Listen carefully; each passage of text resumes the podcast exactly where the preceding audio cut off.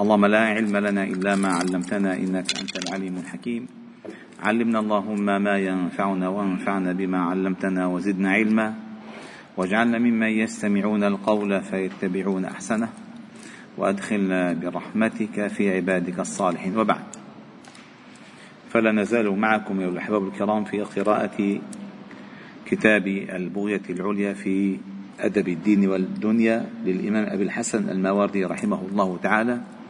وقد وصلنا إلى آخر كتاب أو آخر فصل في أدب العلم. وقد ذكر الإمام أبو الحسن الماوردي هذه الأبيات الرائعة المنسوبة للإمام الجرجاني رحمه الله تعالى هو قاض اسمه علي بن عبد العزيز القاضي وسأعيد قراءتها عليكم لأهميتها وأعلق على بعض أبياتها ونختم بعد ذلك كتاب العلم. قال الإمام علي بن عبد العزيز القاضي الجرجاني أو الجرجاني رحمه الله تعالى يقولون لي فيك انقباض وإنما رأوا رجلا عن موقف الذل أحجمه إنه يريد أن يقول أن صاحب العلم صاحب العلم المنسوب إلى العلم عليه أن يتحسس خطواته. فلا يقدم فورا. أه؟ فلينقبض ويدرس المسألة. لأنه دغري بفوت مع الضعيفة لا يقولون لي فيك انقباض. انقباض. وإنما رأوا رجلا عن موقف الذل أحجمه.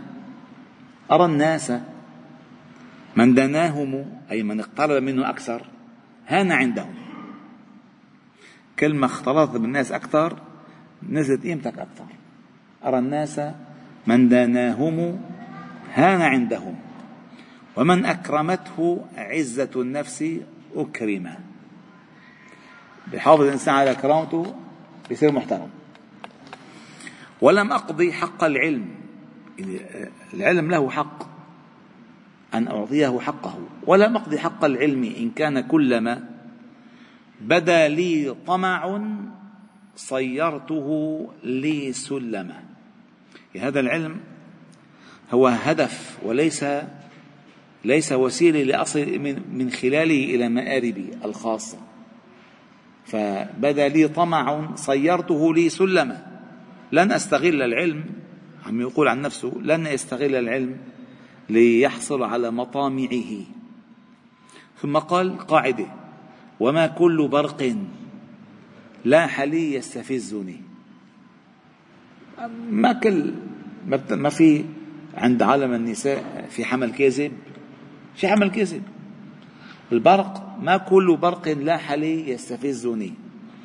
ولا كل من لاقيت أرضاه منعمة.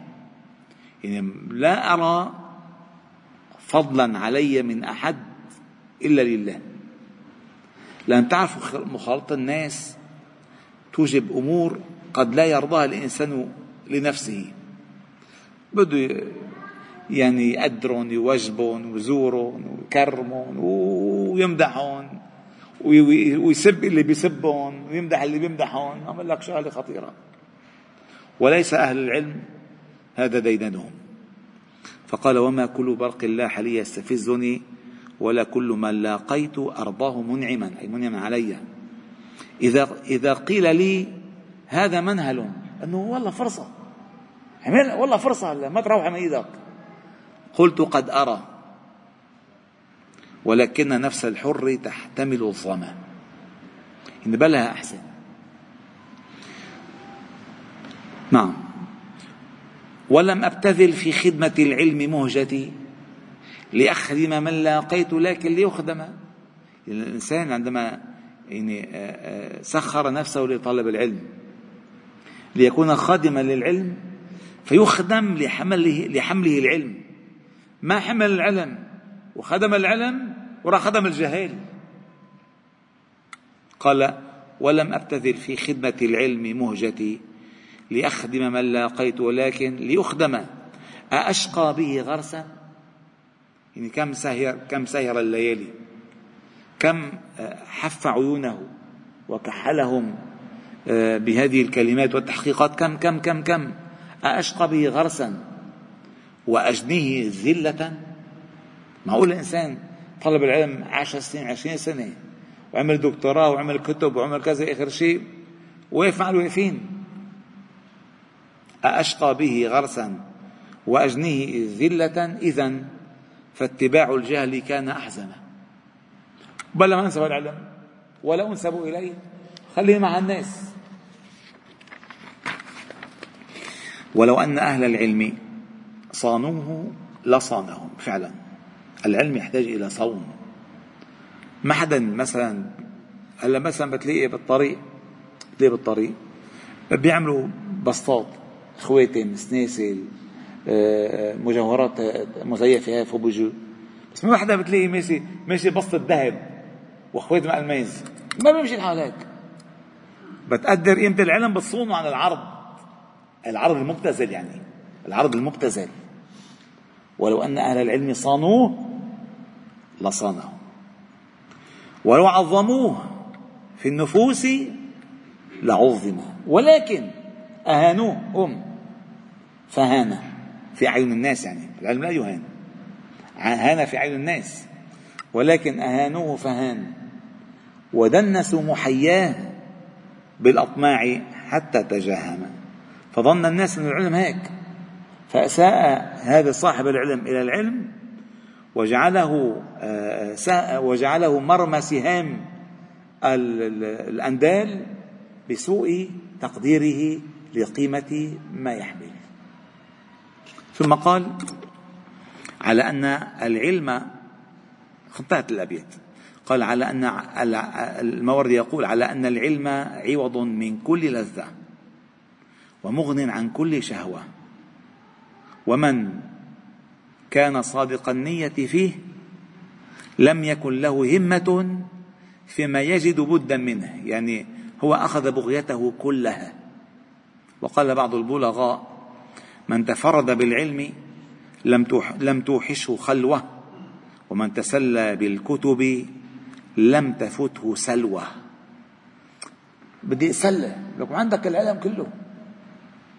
فعلا. وبدي يعني مستوحش. ما تأنس بالمسائل بالذكر. دخلوا مرة على أحد الصالحين وكان يحب أن يجلس وحيدا. فقيل له ألا تستوحش وحدك؟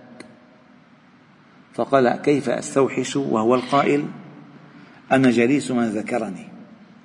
كيف؟ والحديث في سبعة الذي يظل في ظل يوم لا ظل إلا ظله قال ورجل ذكر الله خاليا. ثبت عيناه هلا هذا الخاليا له عدة معاني. معاني ظاهرة كل الناس تعرفها إنه قد الغرفة لحوله لا.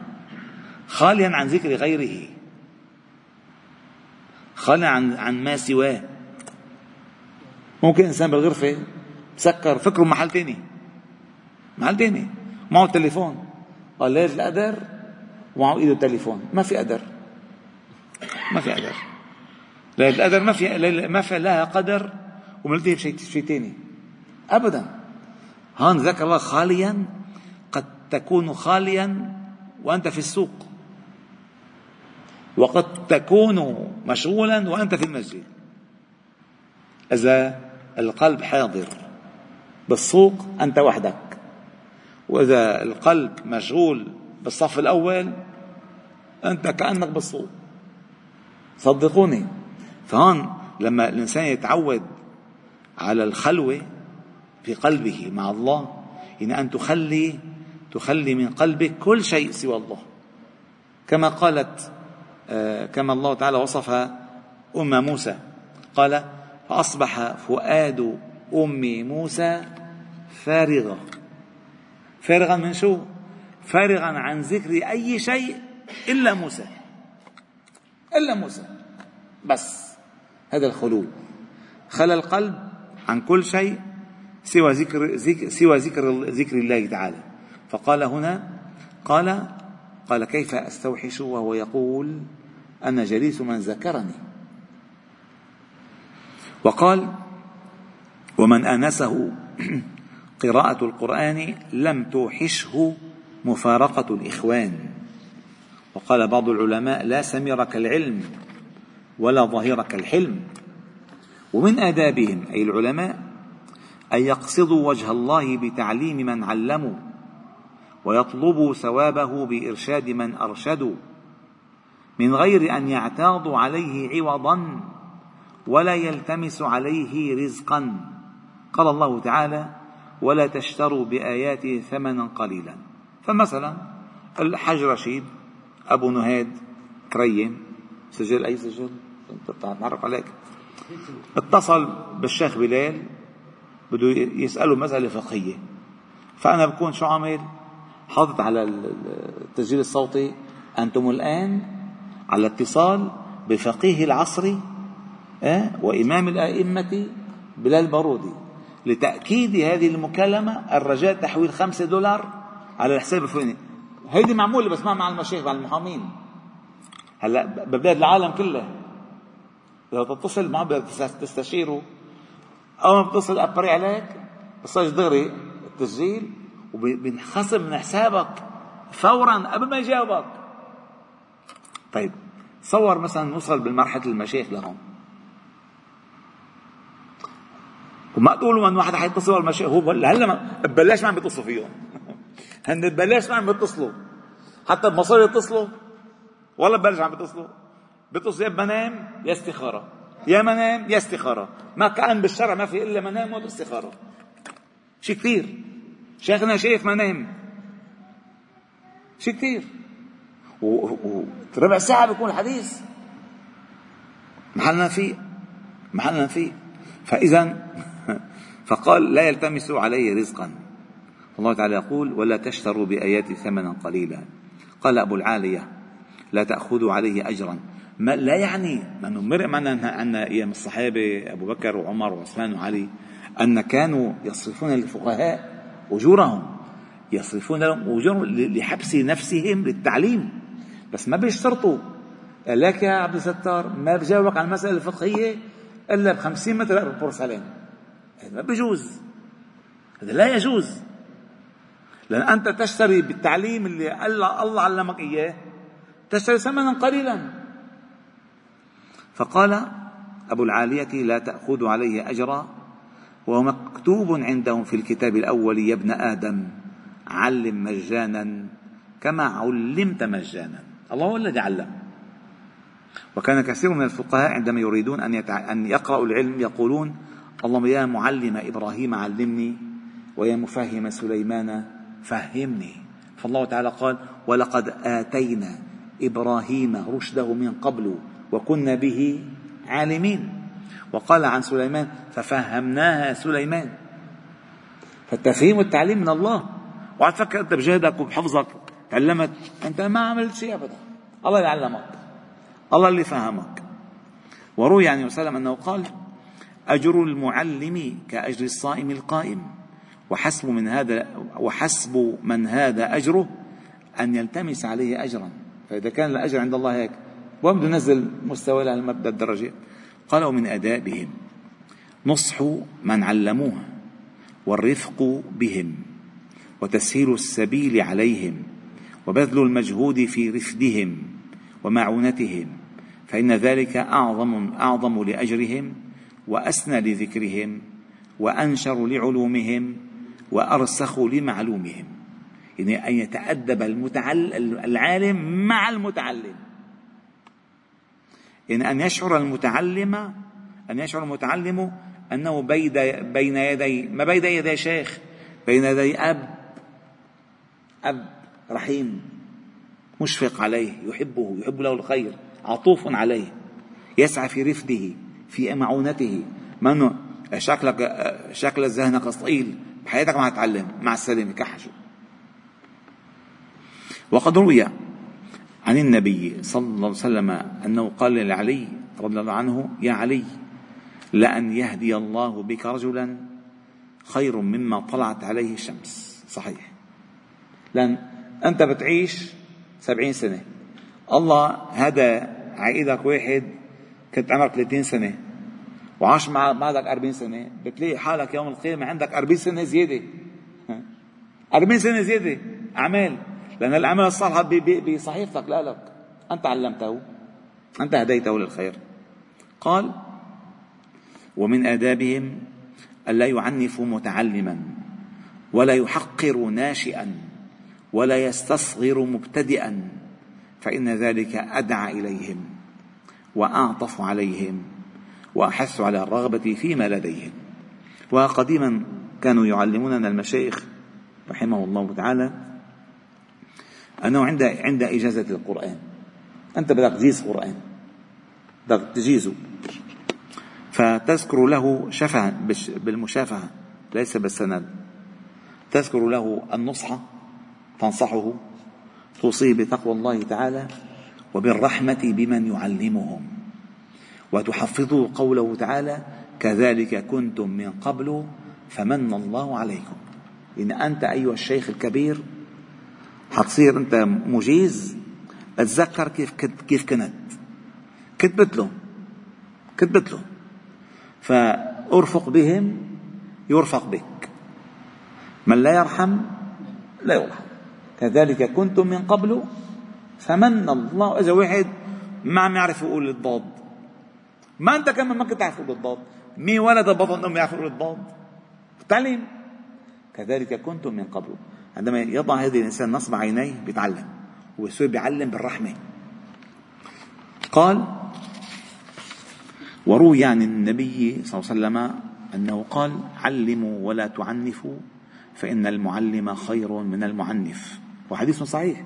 إنما بعثني الله معلما ولم يبعثني معنفا.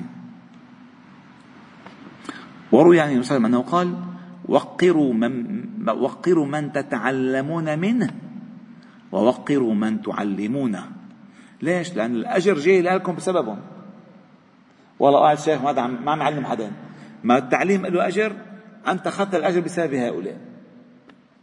ومن آدابهم ألا يمنعوا طالبا ولا ينفروا راغبا ولا يؤيس متعلما لما في ذلك من قطع الرغبة فيهم والزهد فيما لديهم واستمرار ذلك مفض إلى انقراض العلم بانقراضهم تلاقي لحوله وين علمك؟ شهادات هالقد طيب من من تعلم منك؟ ستذهب وينقرض هذا العلم وقد روي عن النبي صلى الله عليه وسلم أنه قال ألا أنبئكم بالفقيه كل الفقيه؟ هذا الحديث أخرجه ابن عساكر وأبو نعيم في الحلية. أبو نعيم في الحلية. قال ألا أنبئكم بالفقيه كل الفقيه؟